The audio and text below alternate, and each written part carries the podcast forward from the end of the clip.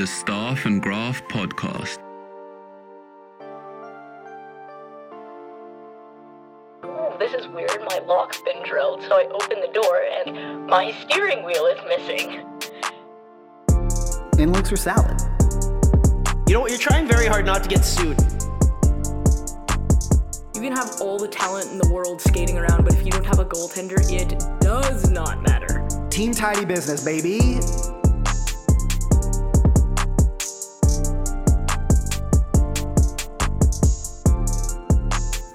Welcome back to the Staff and Graph podcast. I am Mike Stevens, and sitting across from me is the one and only future first female GM in NHL history, Rachel Doerrie. Rachel, how are you doing?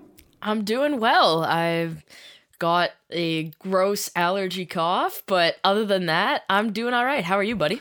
I'm, you know, I'm in the exact same boat. Not with allergies, but everyone I know, including myself, is sick right now. Um, we had to not do the the the, the hockey news flagship show today, uh, or not today, this week, because uh, our, my lovely esteemed colleague and boss and co-host Ryan Kennedy was uh, was ill, and then also on top of that, I am feeling like garbage, uh, and will likely go and take a nap after we do uh, two podcasts together today. Can I point something out? Hit me. Do you notice that when wearing masks in society stopped being mandatory, everybody started getting sick with like non COVID related stuff? Yeah, it's almost like staying away from other human beings and. Uh, Wearing a mask works?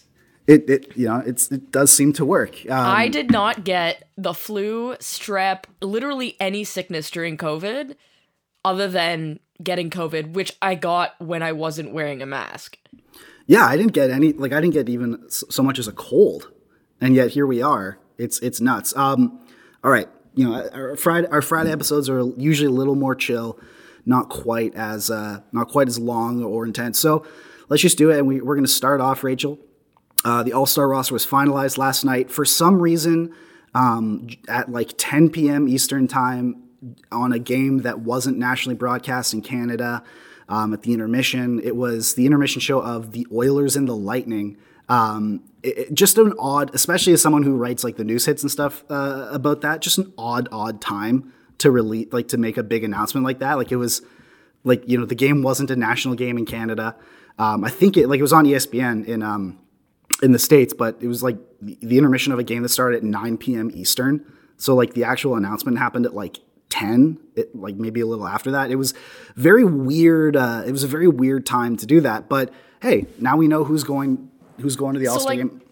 On that point, ho- it's hockey day in Canada on Saturday, and there's a bunch of flagship games happening in the US as well. Why would you not have just held off and announced it as part of like the hockey day in Canada broadcast and like one of the bigger broadcasts in the US? Like that part I don't get. It, it seemed like such a missed opportunity, which is just like I guess the theme of what happened in the NHL this week. Um Oh, we'll get to that. Yeah, but I, I just I totally agree with you. Like this is something where if you want people to be like remotely interested in it, you need to market it properly. And announcing the rosters in a game that like okay, yeah, it's on ESPN, but it's like not nationally broadcast in the country that does like the ratings is tough. yeah, it, it's very it's very odd. Like I don't understand why uh, why they did it that way, but hey, they did it. You know, that's uh, uh, that's something we gotta we gotta deal with. So, Rachel, um, speaking of that, we now have the All Star rosters listed here. Uh, last night it was like the fan votes. You know, so last night we had uh, for the Metropolitan Division we had. Um, uh, sorry, I'm just bringing it up here because my prep- Adam Fox. yeah, so for the Metropolitan Division, we had Adam Fox, Artemi Panarin, and Ilya Sorokin. Uh, for the Atlantic, we had Auston Matthews, David Pastrnak, and um, Andrei Vasilevskiy. Which makes sense. Absolutely. Those three absolutely should be there regardless of vote or not. Absolutely. Uh, in the Central, we had uh, we had two two Avs, so Mikko Rantanen, and Nathan MacKinnon, and then Connor, Connor Hellebuyck, uh, rounding it out. And then uh, and then finally from the Pacific, if it can friggin' pull up here, we had It was uh, Bo Horvat Draisaitl, and Skinner, and which Stuart is Skinner. a choice. This is okay, so we need to talk about this. First of all, to me, there are four like Big snubs. maybe three like big snubs, and then like a fourth where I'm like, he probably should have been in there. But so Kyle Connor not going is ridiculous to me. Yeah, so Jack Eichel was also a big snub for me. Everything he's Mm-hmm. been through the last few years, um, I believe he's like a point a game so far. Um, I thought that would have been cool. Uh, Rasmus Dahlin not getting in is is a snub for me. Although it's really hard to argue Matthews, Pastrnak, and Vasilevskiy going. Like those are fair, but Jake Oettinger was the other one, and for me, like Connor Hellebuyck's potentially going to be in the Vezina conversation this year, so like that's fair. But I hmm. think the All Star game because they're breaking it down by divisions, and we should get into like the whole situation around the All Star game, anyways. But like. I look at it and say, regardless of what team they play on, what division they're in, there needs to be some kind of change in how the NHL does the All Star game because you need to have all of your best players or like most entertaining marquee players there. And we just don't have that right now. Like, why is Stuart Skinner going over Jake Oettinger? Yeah, it, it doesn't make any like Stuart Skinner over Jake Oettinger is insane. Any Oilers goalie should not be there this year, Yeah, I mean it's like- objectively. Look, Stuart Skinner's had a great year. Like he's he's he's coming. He's potentially their goalie of the future. Like they've signed him to a great you know to an extension, and he's taken over Jack uh, Jack Campbell's role as the starter. And even though Campbell seems to be fighting for that back, he's won his last six starts. But like, you know, there's there's a lot there. But this is the All Star game. Like this is the All Star game. Like this is supposed to be where stars go. And and uh, like it's always good to see you know like a player come in and, and earn his spot. But like Jake Oettinger is one of the best goalies in the entire league. Um, he was front and center, basically being the only reason uh, uh, Dallas pushed Calgary to seven games last year. Put on an absolute clinic. Um, I don't understand why. Look, I also want to make it clear here too that like the NHL, this is not like election fraud. Like I'm seeing a lot of people being like, I want the NHL to release the data because it's ridiculous. This person again. Like, no look, one cares, guys. at the end Like, of the day, like relax. Your favorite player didn't like the NHL isn't like hiding secret ballots and and you know like we shouldn't stop the count here and it, like it's like it's ridiculous. Um, but like I just don't understand why like why Stuart like there's just certain and like it's fan voting. So I'm I'm, I'm sure Stuart Skinner got a you know got more votes than Jake Oettinger. Like Edmonton the Edmonton Oilers have a rabid fan base, you know, for good and for better for worse, usually for worse. But in this case, at least it was better for Stuart Skinner. And I get that, and I'm going to be at the All Star game. Like I'm going to, to to cover it, and like I, I've never talked to Stuart Skinner before, so at least it'll be a new you know thing for me. But I I just think- can't. I What? look at this and I go, okay, in the MLB, you have the home run derby, which is objectively the most entertaining part of their All Star Yeah. weekend, right? It's the skills competition, is essentially what it is, right? Then you have the NBA All Star game, which is the best All Star game there is. And it's like not even close either.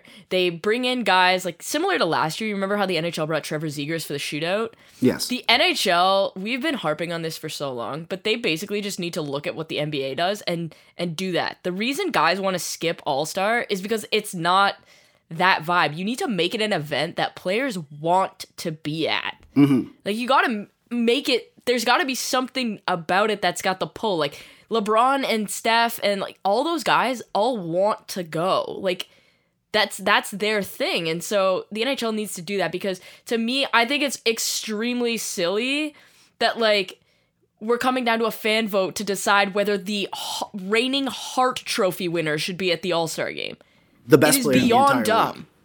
The best player in the entire league. well oh, no. no. Wait, the reigning Hart Trophy winner. is auston matthews He is. I thought. Sorry, for a second, I thought it was Connor McDavid. I know he got, but even still, like it, it should. But it's that- like, yeah, why- I was gonna say it's nuts that we It's should. so dumb it's so dumb there are a lot of star players too. Like like Pastrnak is a superstar. Vasilevskiy is like the best goalie of his generation. Like it's like there's certain players that shouldn't need fan votes to get into the All Star game. Like every year in the NBA, they we know exactly like we know who the main guys are, and it's the reserves that that are sort of like the wild cards, that guys that are fighting for. And then they have a draft where like literally LeBron and Kevin Durant choose their teams, or LeBron and Giannis choose their teams, and it's fun and it's interesting and. Like the NHL needs to make the All Star Game like a marquee event, and they need to make it as appealing enough to players where they don't be they don't want to choose like you know a five day vacation or something over it. They want it to be like a great opportunity to market themselves. And it's not even just that. So like in the NBA, you have like the dunk competition. They're they're having a G League player who is ridiculous at dunking. They're inviting him to the thing Yeah. because it's entertaining. So for like something like hardest shot, I want to see a guy like Ryan Pulock, who has no business being in the actual All Star game, but I want to see him there for hardest shot, so they need to give him a reason to be there. Shootout specialists, like, I want to see them in the same way they brought Trevor Zegras last year. Ha- bring your best passers. Like, this should not be difficult. And then maybe it's less taxing on the guys playing in the games because maybe they don't have to take part in certain things because they're playing in the All Star game. So, like, yes, Auston Matthews should probably take part in the accuracy shooting competition. Connor McDavid should absolutely be in the fast skater competition. But, like, I. Fastest skater is a great example. I want to see uh, Kasperi Kapanen. I want to see Ilya Mikheyev. I want to see Connor McDavid, Dylan Larkin. Like, Ilya Mikheyev and Kasperi Kapanen are never playing in an All Star game. But you can't say we're having a fastest skater competition and then not have like The fastest skaters. th- three of the five fastest skaters there. Like it just doesn't make sense. It doesn't, and it's it. It's also like it's it, the thing about the the NBA too is like so the all like it's funny because the the dunk contest has gotten extremely stale like lately because like there's only so much you can really do. But they're trying new different ways to spice it up. They're bringing this guy in because he's just like insane at dunking, and they're gonna you know like include it. It's it's an interesting way to get him in there, stuff like that. Like the NHL, we need to try stuff, and I think that I look my idea, and this was. um this this was uh, I said this on uh, the Hockey News podcast with Ryan, and and and so I wanted to run it by you, Rachel, because this is the uh, All Star Games in Florida this year, and uh, and I think what's Florida is is known most for is the is Florida Man, you know, the Florida Man headlines. And so I thought that the NHL should have a Florida Man challenge where throughout the course of the weekend, within the confines of the law, that's what I say, within the confines of the law, um, they pick like five NHLers, whatever, to participate in this, and they have to generate the craziest Florida Man headline by the end of the weekend. Oh my god. That's my idea. Like, and, and like I said, within the confines of law, they can't do anything illegal, can't hurt anybody. But I think it's, but I, I think that you know, in terms of that, they should do the because I think that's fun. Like you're embracing where the where the place is. Do fun and do fun things like that. Um, I don't know. I think it would just be be a lot better, uh, a lot better product. I feel like that could be a good idea. I feel like it could get pretty unhinged. Like you can have opportunities for like sea-doos and stuff like that. Exactly. That's supposed to be the fun. I I actually would kind of be down for that. But like, you know what? I'm extremely You know what the NHL got right this year? What did they get right, Rachel? The jerseys. A one Those million things. percent. Oh. Like the Miami Vice vibes, I am so here for that. When was the last time you looked at an NHL All Star jersey and you thought, "Oh, I gotta get me one of those"? Like a really long time ago. I don't even own an All-Star jersey I don't either, but I don't think I've said that within my lifetime. ever. But these ones are awesome. Like they're so cool. These ones are from like the one, like the sort of uh, style of what the NHL wore from 1994 to 1997. So that was before it started before we were born and it ended when we were one years old. Pretty much. Yeah. So like within our lifetime, basically, there's never been a good All Star jersey. These are incredible. The Miami, the Miami Vi- um, Vice vibes are fantastic, especially because it's in Florida. Um, and just like just the retro version, like you have this reverse retro um, sort of campaign that you're doing with Adidas. It should absolutely uh, you know extend to the All Star game. And you know I've just always been a fan of the NHL with uh, with the orange in its in its logo. Like I love Yep. that orange NHL crest. Maybe not like the the flat puck one that they that no, that no, they no. have. That one was terrible, but the orange is good. Yes. But I, with like. I've always liked the NHL orange crest on the so right on the, the like the neck of all the uh, of all the reverse retro jerseys. This has that too. I think it's awesome. I love it. Yeah, they they nailed that one. I'm I'm pretty happy with it. I'll be interested to see kind of like what it looks like live. Um Yeah, because I, mean, feel like it's gonna be pretty cool, and it would be they're hundred percent not gonna do this, but it would be so cool if like somehow Miami Vice like color scheme was incorporated into like the ice surface or like the ads or something like that. Like you know how you have ads on the boards and like you know for hockey fights canceled they're all purple. Mm-hmm. Uh, what if you had like Miami Vice boards? Like that would be cool. that would be cool. They're definitely not going to do that because No, the they're not doing that, but it would be very cool. center. But yeah, that would be really cool. Look, I just think I, I think it's one of these. It's a rare opportunity where the NHL fully got it right, like no one 100%. else. And anyone who is saying they don't like this jersey, it's just you're either trying to be a contrarian or like you're or it's just like you have bad taste. Like for real. It, this is this is a a phenomenal jersey. We should be wanting the NHL to do more stuff like this, more fun. And my goodness, is is this fun? Like like I said, like th- I've never never in our lifetimes, Rachel, we're the same age.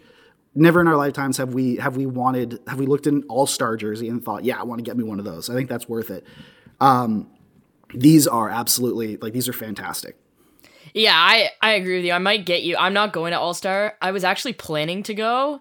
Um, You might get me to get pick you up one. I might not a jersey, but like maybe like a hat or something like that, like a, a beanie. I could be down uh, for Sure. something like that. Just let me- I let know me a know. couple people that are heading to All Star, so we might have to to put that that request in because I think I don't really wear um like ball caps. I wear Mm-hmm. those like you know the ones that are like the soft like the dad hats.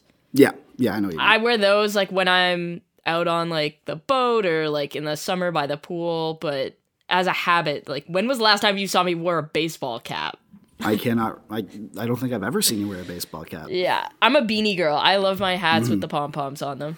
I know you do. I I'm a big baseball cat kind of guy. Like I love that. So I'm I'm a, like I'm not leaving Florida uh, without one of those. Just do me Um, a favor. I don't want to see you in any Florida Man headlines, okay?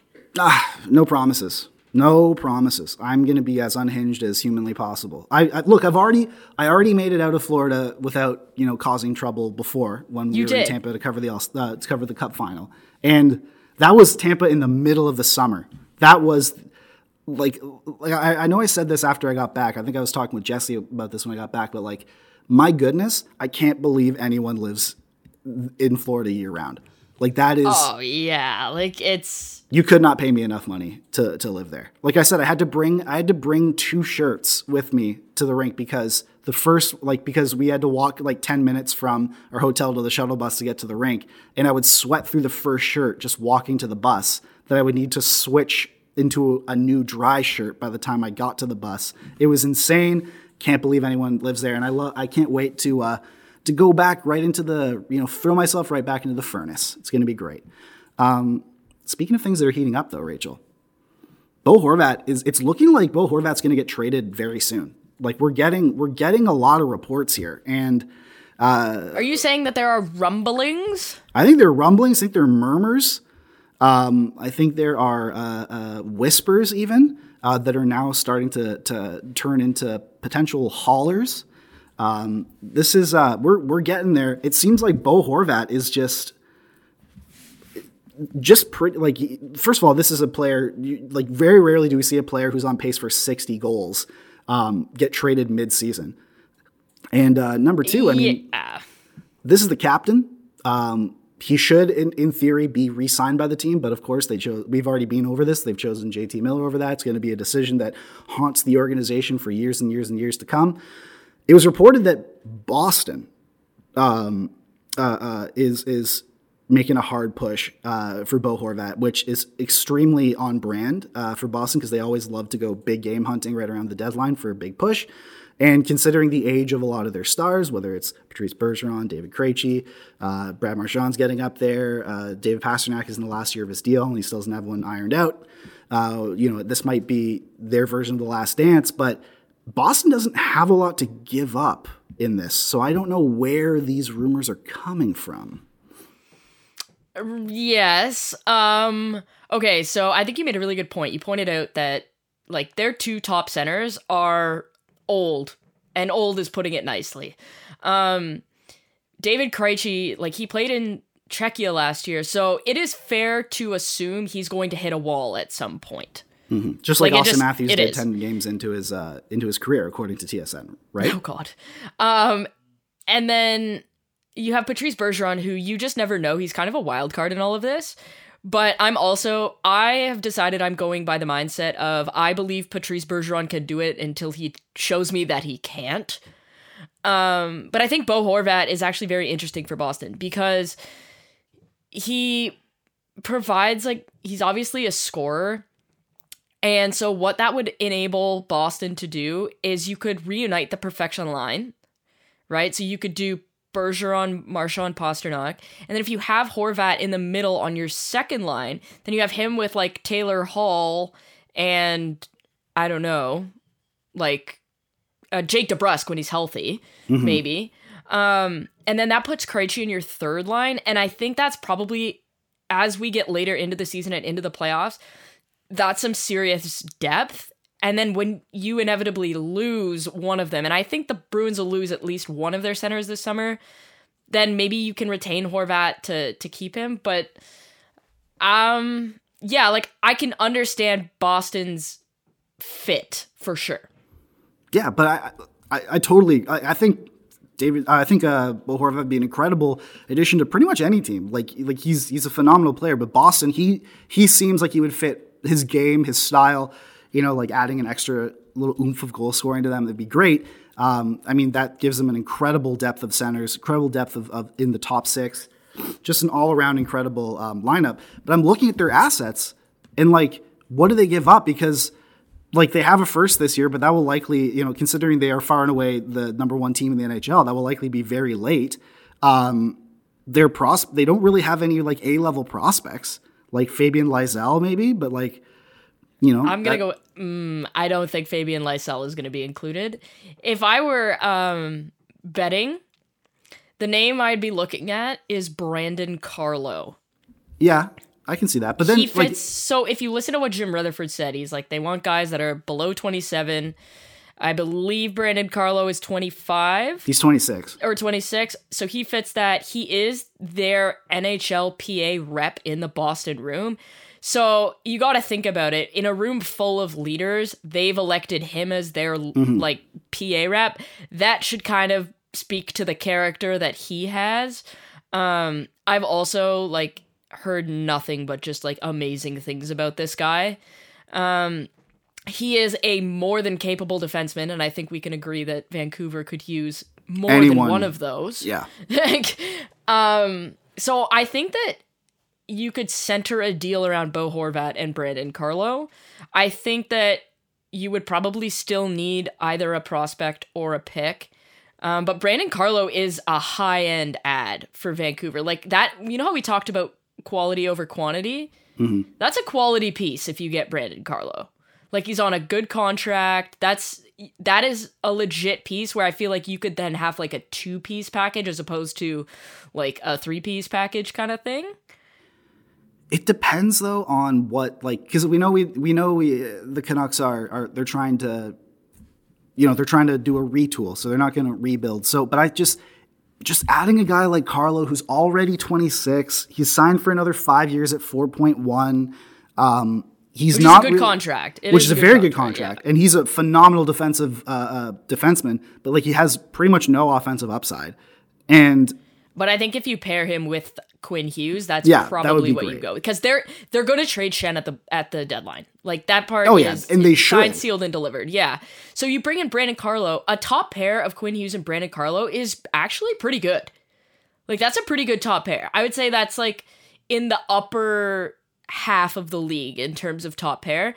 What's beneath it is deeply concerning, but I think at least if you're if you've decided that this is the path you want to go down, then Brandon Carlo is probably the guy that I would look at.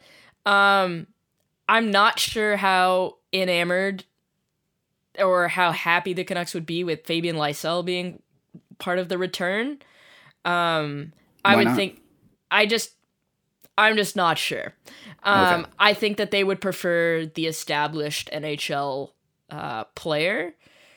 And I think at the end of the day, you're probably got to have some level of draft pick in there. Um, and if it's a first round pick this year in a in a really deep draft, like I think Carlo in a first round pick is pretty good value for Bo Horvat. Yeah, I just like if I'm the Canucks, I'm I'm getting as many futures and prospects and stuff as I can get. Like I know they want the established players, but like Oh, I'm not Man. saying I agree. I'm just No, no, I know. Brandon Carlo is a name that I'd be seriously looking at if I were anybody looking at this trade. But then I also look at that and I'm like, okay, so I'm the I'm the Boston Bruins. I'm gearing up for a Stanley Cup run. You know, like like I'm ready I'm ready to rock. Like we're like our, our goal is to win the Stanley Cup at all costs. Isn't Brandon Carlo the exact type of defenseman you want in the in the playoffs? So he hasn't been particularly good for Boston in the playoffs, if I recall correctly. Hmm. Like, and so, I, and I'm not really sure why. I could be wrong in that, but I feel like that is the impression I have gotten. Um, and Boston, like, they have Hampus Lindholm, they have Charlie McAvoy, like, they do have pieces. They got Mike Reilly in the minors. Just in the minors. Yeah, but he's not so a it's- it's- defensive. they don't have a shortage of NHL defensemen, and I do. What I could see is them basically like subtracting Carlo from kind of like the top end of their lineup because they have Lindholm, and then adding sort of like a depth piece at the deadline. Like it honestly, it really wouldn't surprise me if Boston was interested in Schenn as well. In which case, like Mason Lohrei, who's probably their top prospect after Lysell, has to be included in the deal somewhere. But like, what? Imagine you had like a Horvat Schenn deal. that would be massive. I feel like you'd get a pretty decent return. Um, You should like the like Luke Schenn is going to if they play this right, which I have no faith that they will. But if they play this right, like Luke Schenn could net them a huge asset. Like there are a lot of teams that are around the league that are looking for a big-bodied, right shot defenseman who's defensively responsible um, and can move the puck. Edmonton. Edmonton needs Luke Schenn desperately. like, if Edmonton is prepared to give up a first round pick for Joel Edmundson, then they should be prepared to give up a first round pick for Luke Schenn. I think that they've got a legit chance to to get an asset here. Um, but if you they could get a first round pick for Luke Schenn potentially, yeah. I, in, but I in feel like 2023. if you Insane. I mean, Ben Chiarot got a first round pick, so, So we all know that's gone stupid- really yeah. well. Um, I I think they'll probably end up trading Schenn for a prospect unless they can get a first round pick because a prospect's closer to playing, which clearly matches up with the timeline Oh that Jim Rutherford laid out. So I, what I'm doing is I'm taking the timeline that he laid out and going, okay, what assets match with that? This is not what I would do. what a dumb, dumb team, man. Like, ah, just like we're we're talking about handcuffing their potential return because they want to be the 16th best team in the league. Like, I mean, I think Brandon Carlo is good. Like, let's yes, not, but he's not pushing you over the top. He's not oh, making you no. a contender, especially if you're subtracting Bo Horvat from the equation. Yeah. Like, unbelievable. I, I I also think they should be trading Andrei Kuzmenko because he Yes. absolutely gets you a first round pick. That is a like 50 potentially 60 point guy on $950,000. Like come on. imagine ima- like if they if they actually decided to be smart about this if they decided to to actually take the like it doesn't even have to be a huge step back but take the step back that they need to take they could exit the deadline with potentially three 2023 first round picks three first round picks in in arguably the deepest draft in in like a decade a draft that is called a kingmaker draft. They can exit with three picks and potentially other prospects and other sort of like uh, pieces included. But instead, they really want to be the 16th best team in the league. That's their ceiling. And so now they're going to handcuff their potential return by wanting to take take stabs on either prospects that are close or guys who are under like you know like 27 years old. It's just ugh, it's it's dumb. It makes me mad.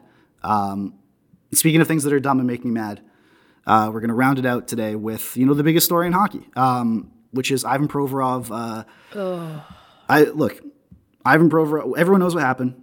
The Flyers are hosting their Pride Night, a night that is uh, you know meant to show meant meant, meant to uh, demonstrate to a community that is being marginalized forever by hockey that they are welcome in this community, um, that they're welcome among the other fans.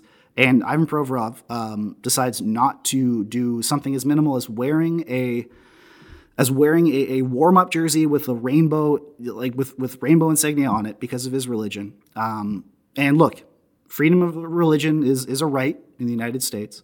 Um, but I always look at freedom of religion. I always look at people who use their religion in these cases, and I go, okay, so if you're if you're really if if, religion is really something that that you know you base your life on that you that is that is worthy to take this stand, it must be like that in all walks of life, right?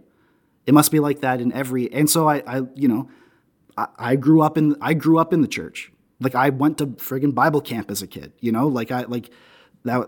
I don't go to church anymore, but I, I you know, like I that was a big part of my life growing up. And I do know that the number one thing in there is, you know, or one of the number one things is, is, you know, like uh, premarital relations, you know, uh, or stuff like that. And I can't help but notice that Ivan Provorov is like, you know, lived with his girlfriend for like five years, six years. Like, there's certain things that it seems like are okay to make concessions on uh, when they benefit you. Um, but then you need to really draw a hard line in the sand uh, when you don't have a, a, stake in it here. It just it, it, it's infuriating. Yeah, I think I think the issue that I had with it was listen, Ivan Provorov is free to believe what he wants and say what he wants. In the same token, we are also free to then judge him on those decisions. Mm-hmm. And to me, Matt Barnaby's tweet kind of hit it on the head. I'm not going to say it because it's not safe for work. Yeah. But just go to Matt Barnaby's Twitter account and he absolutely nailed it. The thing is, and this is where I think it got lost. Ivan Provorov is free to not wear that jersey. That's mm. that's fine.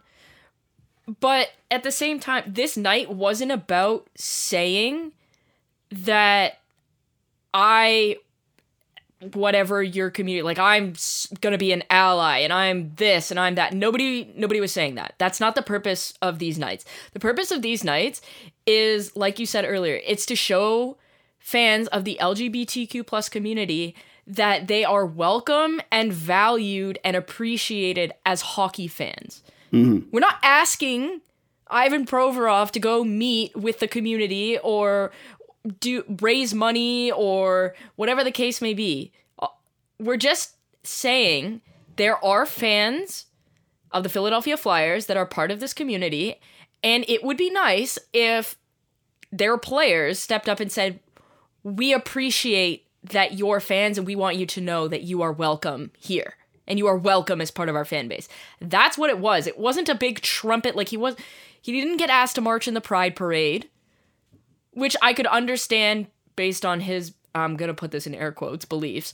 Um, I could understand if he didn't want to participate in, but he wasn't being asked to do anything. He was just being asked to say, if you're a fan of the Philadelphia Flyers and you're part of the LGBTQ plus community, I still appreciate you as a fan, and I don't think that's asking a lot. The other thing, and I, this has driven me crazy for years, is the freedom of speech thing. Mm-hmm freedom of speech is not say whatever you want in society without consequences. Freedom of speech means you could say things and not be punished by your government. Mm-hmm. So if you work for a private corporation or any corporation, you sign a code of conduct. Which means that if you say things, you can be fired for them. So if you work for a private company and then you slur, you can't get punished by the government for slurring, but that company can absolutely fire you. In the same way that the Philadelphia Flyers, Ivan Provorov didn't have to wear that jersey. But the Flyers had two opportunities here. They could have sat him for not participating in a reasonable uh, promotional night, which is in the standard player contract. And two, and this is the big one, they could argue that he shirked his responsibility in his contract by not warming up adequately. Yes. So they could have avoided all of this by just saying he's a healthy scratch. He's a there are healthy scratches in from every single team on every single night.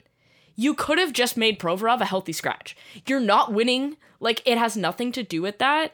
And I think that would have sent a louder message of to him at least it also wouldn't have one of the big issues is this is now the focus of the Philly Pride Night as opposed to like yes. all the money they raised and like Scott Laughton and James Van Riemsdyk's work. Mm. And I mm. have a big problem with that. And so I look at this and say it would have been very easy to just say he's a healthy scratch for team disciplinary reasons or just he's a healthy scratch because it's not like he's playing very well.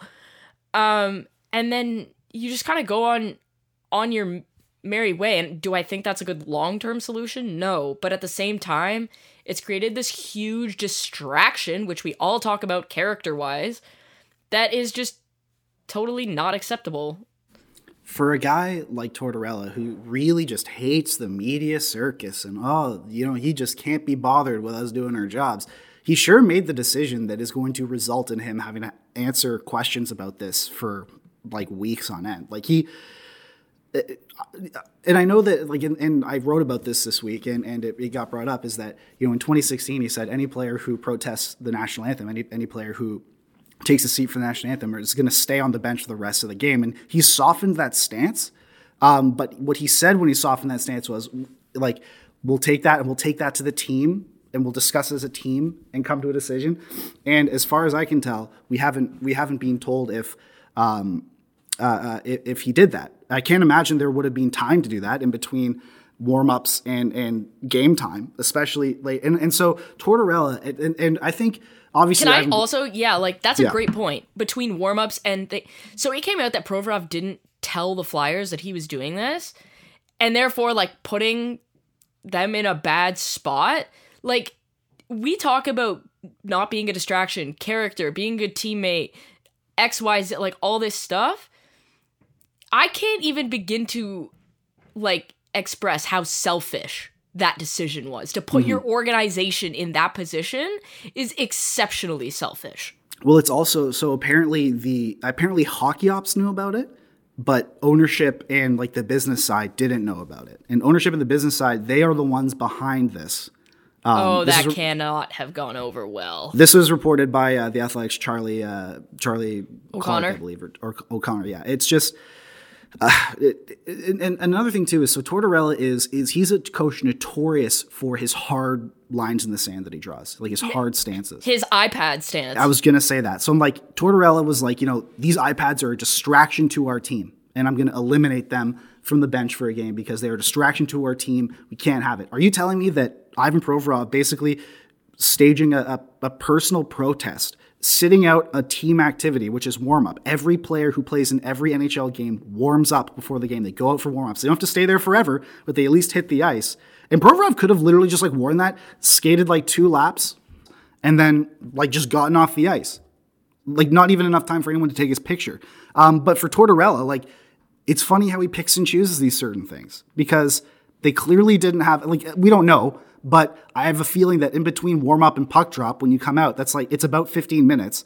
I can't imagine they had a big team sort of meeting with that, especially one that, especially one that that that was worthy of like the nuances of this, because Scott Scott Laughton's brother is an openly gay man, you know, right? And Scott and and like let me just say, like if obviously like you know we want to be allies and everything, but like if my if if one of my family members was was you know like a part of a community like that, and um and a teammate of mine made a stance that was like, no, I will not support this community, I'd be pretty pissed off. And I would want to bring that to attention during the discussion. Um, and as well, like Tortorella, he, he, he banned iPads from the bench because they were a distraction. You're telling me that a player of his staging staging a, a protest, like a, an individual protest against against like the the sort of collection of the team that not only brought all of the spotlight to him but took it away from the from the event that night. Like Kevin Hayes scored his first career hat trick that night. They like the, the the Flyers beat the Ducks 5-2. It was one of their best games of the season. No one remembers that because of this. I would be extreme like if I if Tortorella if this was any other thing, I guarantee you that player would sit. But because but but for some reason the the hard nosed Tortorella, the uh, you know uh, uh, the real sort of like general uh, you know the general pattern of an NHL bench doesn't doesn't put his foot down. I just find that very peculiar. And also, it made me lose a ton of respect for Tortorella. He's either he's either spineless in, in this and doesn't want to take a stance on, on either one. Uh, the one time he doesn't want to take a stance on something is this. Um, he'll take a stance on the friggin' Michigan. He'll take a stance on iPads. He'll take a stance on the media. He'll take a stance on anything, but he won't take a stance on one of his players doing this. He'll play both sides. He'll try and dipsy doodle and and and uh, shield himself. And then another thing is if a like uh, if a player went about this and uh, about this and, and didn't inform the team in a proper way, um, he he talked to Tortorella about it, but like he didn't talk to talk to ownership. He didn't talk to the business uh, things. He just all that, and then they didn't communicate. Like this is a this is a mess. I lost a lot of respect for John Tortorella, and I, I and anytime he tries to play that hard ass, you know, I'm a, I'm the king of the castle here. I'm, I'm, I'm the big man on campus. It's just going to ring hollow for me. I can never take him seriously again after this. I yeah, it, it's really tough um, to see. Like you, you can't really pick and choose if you're going to be a hardline coach. Like I think you you either have to allow it or you you don't, and you mm-hmm. can't really pick when you do and don't.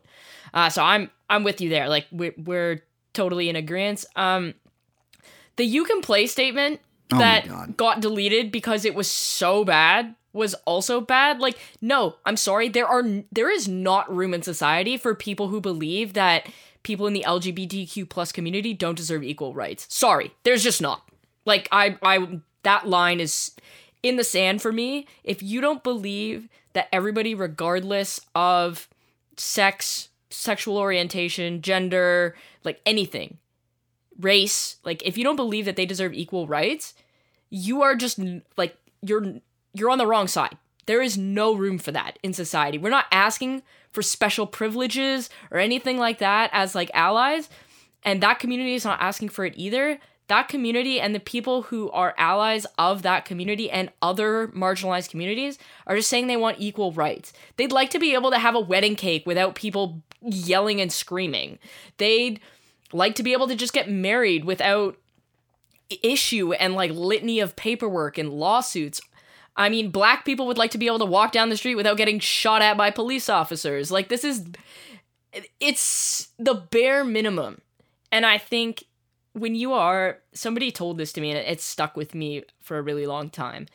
If you have the the power to uplift or help people, then you have the responsibility to do so. With it's literally Spider-Man. With great power comes great responsibility. There you go. Like that's yeah, that's kind of the same thing. If you are a professional athlete, which by the way is a privilege, not a right, um, you have the responsibility to to uplift communities that need help and that need that support. And sorry, but like if you don't, like maybe that you don't deserve those privileges. Like maybe you're abusing those privileges because you sh- certainly should not be able to uplift hatred and bigotry with your platform. That's just not not how society is. just uh, and we'll end it on this before there's one little bit of news I want to end the, the podcast on, but just let LGBTQ plus fans be hockey fans for one day without having to fight for their place in the sport. It's always a fight.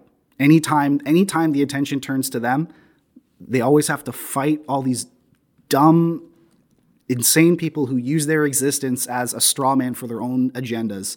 Um, and I just like just let them just let them be a fan just like you are for for go for like one day without having to fight for their place in the sport. It, it, it it's it's infuriating. Um, And a perfect example of this was the Kalamazoo Wings, like yes, hosting their Pride Night, and then like an SPHL player, which like, come on, man, you make like a hundred dollars a week playing hockey. Get out of here.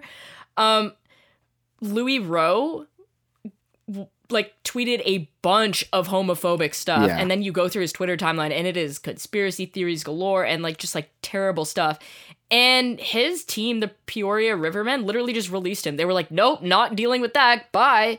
And that's the whole thing is none of his rights were violated. He was playing for a privately owned team. He has to follow their code of conduct. And if he doesn't he gets cut. It's a Exactly. privilege to play hockey. It's a private corporation. yeah. Like you can come to my house, but if you say things that I, like aren't okay with me in my house, I have the authority to kick you out. Like that's that's how that works. There's no free speech. It's my house, my hockey team. If so if I own the hockey team that says that, cool. Like if Philadelphia decided "Uh, Ivan Provorov's not playing for us anymore, but they still pay him in the same way that is what's happening with Boston Bruins and Mitchell Miller, there's not really a lot you can do. Exactly. All right. Before we end uh, the podcast, one bit of news that came through while we were recording: the Vancouver Canucks are having a full team skate as they do before uh, before a game. Bruce Boudreau is not out on the ice. Yeah, so I don't want to make a big deal out of this. Um, I'm texting a couple people right now. Uh, I will say that it is not um, abnormal for Bruce to miss morning skates.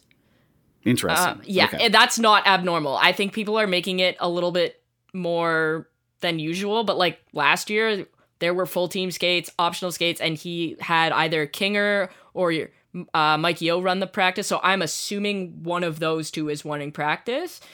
Given that it's Colorado, I'm going to assume Jason King is running practice.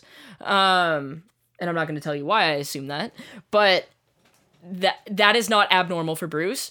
But what I will say is if that is how the club is announcing that they are firing him, Despicable. just yeah, just I can't even say what I'm thinking because it would get me in so much trouble. Well, it's going to happen in the next couple days. Right, it's but this is not the way to do it. If you're Yes. going to do it, do it properly. Not that they've done anything properly Yeah, ever. the but I would say that don't don't panic. yeah. It is extremely rare somebody gets fired the morning of a game day. Um, and Bruce doesn't like the man is in his early 70s, I think. Late 60s, early 70s.